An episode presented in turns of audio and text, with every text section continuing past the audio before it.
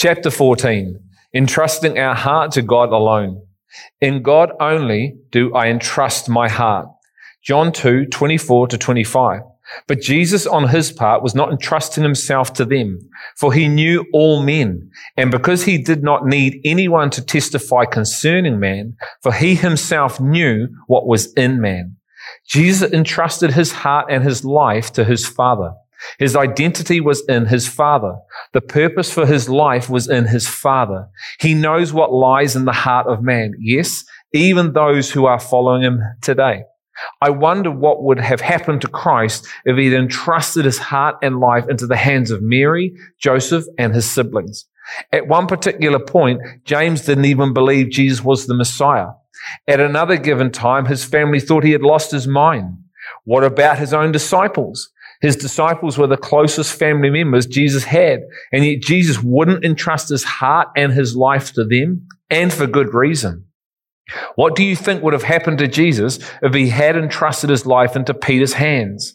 The man who confessed he would go with him, even unto his death, who then denied him three times when the pressure was on. It wasn't just Peter who failed Christ. All the other disciples declared that they too would go to their deaths, and yet, when push came to shove, they were nowhere to be found. They all scarpered to keep alive the very lives they said they were prepared to give up. What about the actions of Judas? Jesus calls him friend at the point of betrayal. What type of person is able to call friend? The one who is turning the knife for a mere 30 silver coins. The one who has his heart and life entrusted to the one who is forever faithful and trustworthy. What about in the Garden of Gethsemane where Jesus asks his tight three to pray for him while he goes and seeks the Father, knowing he is about to go to the most brutal death? The Bible describes his sweat as being like blood running down his brow. This describes the state that Jesus was in as he knew his death was imminent. He is hours away from his physical life being ended, and all he asks is if his closest disciples could spend this time in prayer with him. The scripture below depicts the position his disciples were in. Matthew 26, 36 to 46. Then Jesus came with them to a place called Gethsemane and said to his disciples, Sit here while I go over there and pray. And he took with him Peter and the two sons of Zebedee and began to be grieved and distressed. Then he said to them, My soul is deeply grieved to the point of death. Remain here and keep watch with me. And he went a little beyond them and fell on his face and prayed, saying, My father, if it is possible, let this cup pass from me, yet not as I will, but as you will. And he came to the disciples and found them sleeping and said to Peter, So you, men, could not keep watch with me for one hour.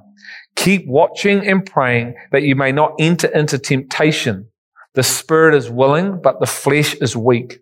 He went away again a second time and prayed, saying, My father, if this cannot pass away unless I drink it, your will be done. Again he came and found them sleeping, for their eyes were heavy. And he left them again and went away and prayed a third time, saying the same thing once more. Then he came to the disciples and said to them, Are you still sleeping and resting? Behold, the hour is at hand, and the Son of Man is being betrayed into the hands of sinners. Get up, let us be going. Behold, the one who betrays me is at hand. If Jesus had put his life, his trust into the hands of man, I'm not sure he would have been able to go to the cross. The pain of being betrayed, having those closest to you deny that they even know you, and those who you love fall asleep in your darkest hour of need would be enough to crush any person. And yet Jesus is able to look past all offense and betrayal and still love these men and fulfill his purpose. He is able to do this because he had not entrusted his life, his heart into the hands of man, but into the hands of his father. Jesus is the perfect model for us to follow.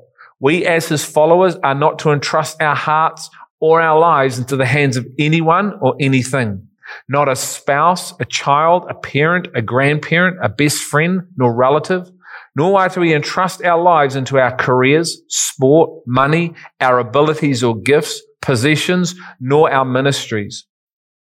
It is this that enables us to live for His will and mature as His spiritual family in both word and deed.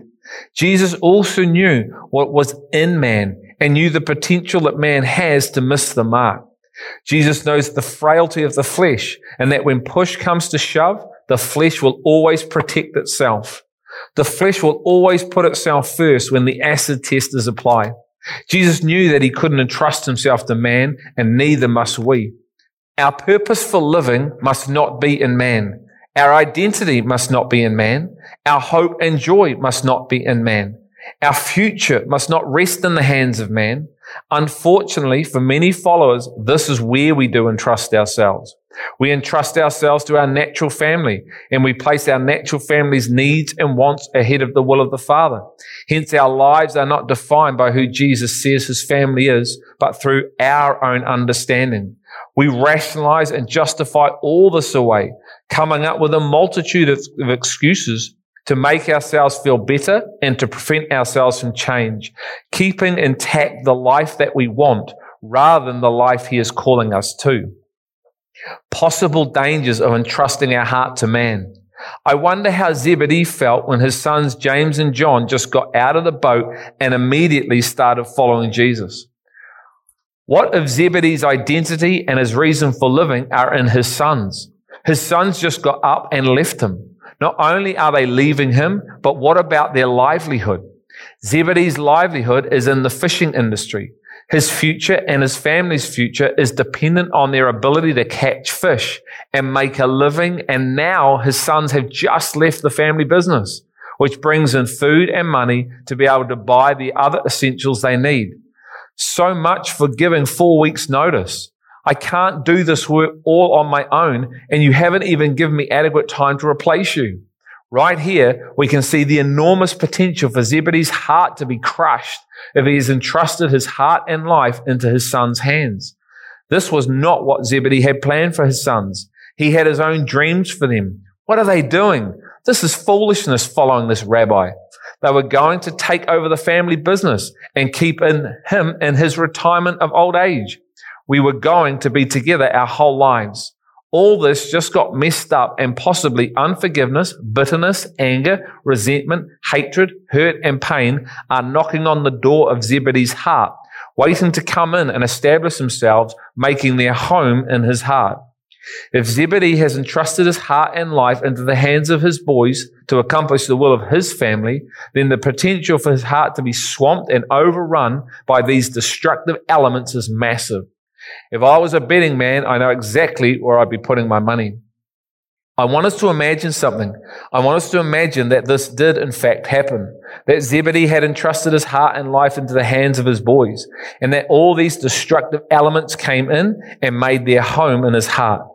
The man is devastated, and the man is carrying around in his heart this disdain for his sons the hurt, the bitterness, the resentment, the possible hatred he now has in his heart towards James and John is all consuming. And yet all this could have been completely avoided if he had entrusted his heart and life to God instead of his sons. Let's have a look at Hebrews 12, 15. See to it that no one comes short of the grace of God and that no root of bitterness springing up causes trouble and by it many be defiled. We are to be full of grace so that no root of bitterness can grab a hold of us. In other words, full of his life operating in us, full of his power, so that if any offense, hardship, or persecution comes, we are not taken out by it. I wonder who Zebedee would have blamed for the way he was. It certainly couldn't be his fault. I mean, how could it be? He wasn't the one who made the decision to leave his sons and the family livelihood. I'm sure he would have convinced himself that the injustice that he had suffered was at the hands of his sons. And yet all his sons are trying to do is be obedient to the call of Christ. All they are trying to do is the will of God. They have heard the call and they are responding to the call. They are putting the will of their father ahead of the will of their natural father and things have not gone well. When we too make decisions that take us toward the will of God instead of the will of our natural family, we too can expect to upset the apple cart. Are we prepared to be persecuted by those closest to us when it comes to accomplishing His will? I hope so. Otherwise, we unfortunately won't be able to accomplish His will. The Father is no respect of persons regarding his will being accomplished. Jesus once again modeled this for us. It didn't matter who it was. He was always putting his Father's will ahead of his natural family's will. It is in these moments that we truly start to see the heart of man be exposed for what truly lives in it. Does this bring to life what the scripture meant when it says, for he himself knew what was in man? John 2, 25. We get to see the true state of the heart and who in fact we have entrusted our hearts to. It is a sad reality that the people who are supposed to be our greatest fans and support to see us come into the fullness of life in Christ can become our greatest hindrance and opposition.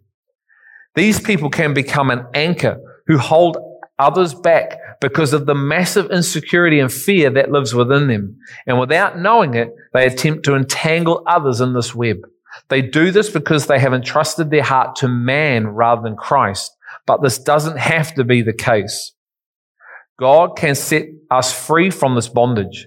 The Bible says all things are possible in God.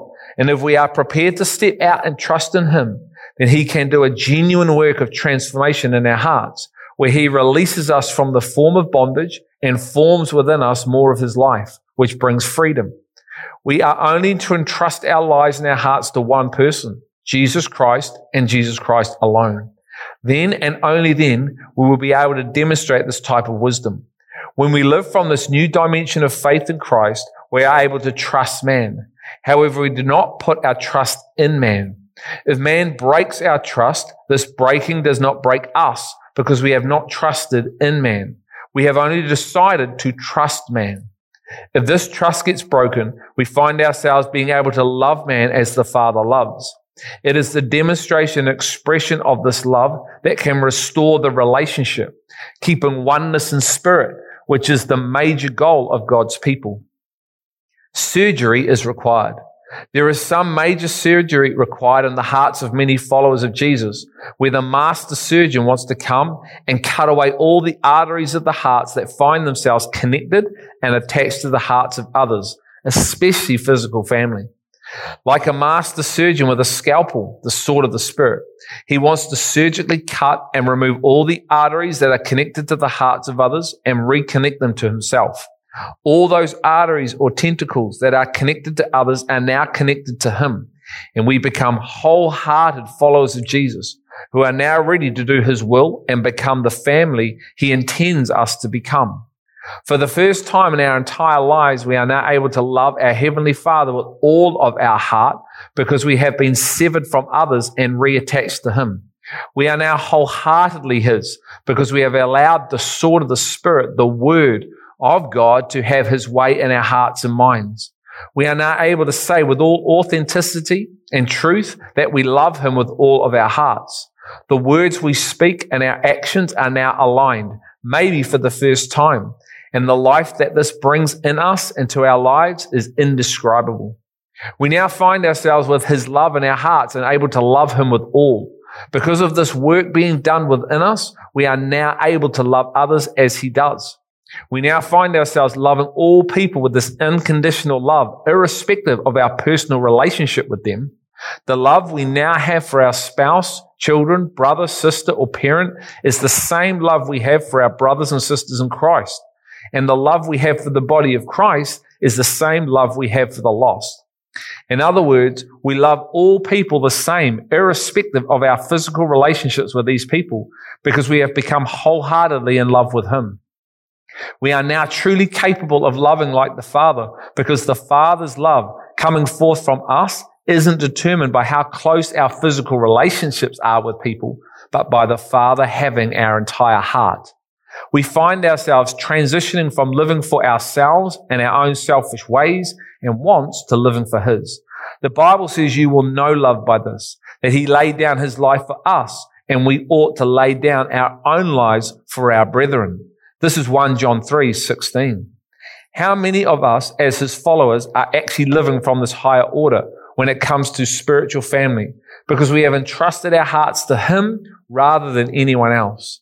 This new position is the position he lived his life from while on earth, and it is to be our position too. We are new creations in Christ, and this is how new creations in Christ are to live. This powerful work of the Spirit is to start with me, and I am to be leading my wife and my children into this truth first. It is then to blossom into the lives of the men I am discipling, and then into the wider community of believers I am leading. From here, it goes into the world. This, I believe, is Christ's pattern for this discipleship, transformational change, not the other way round.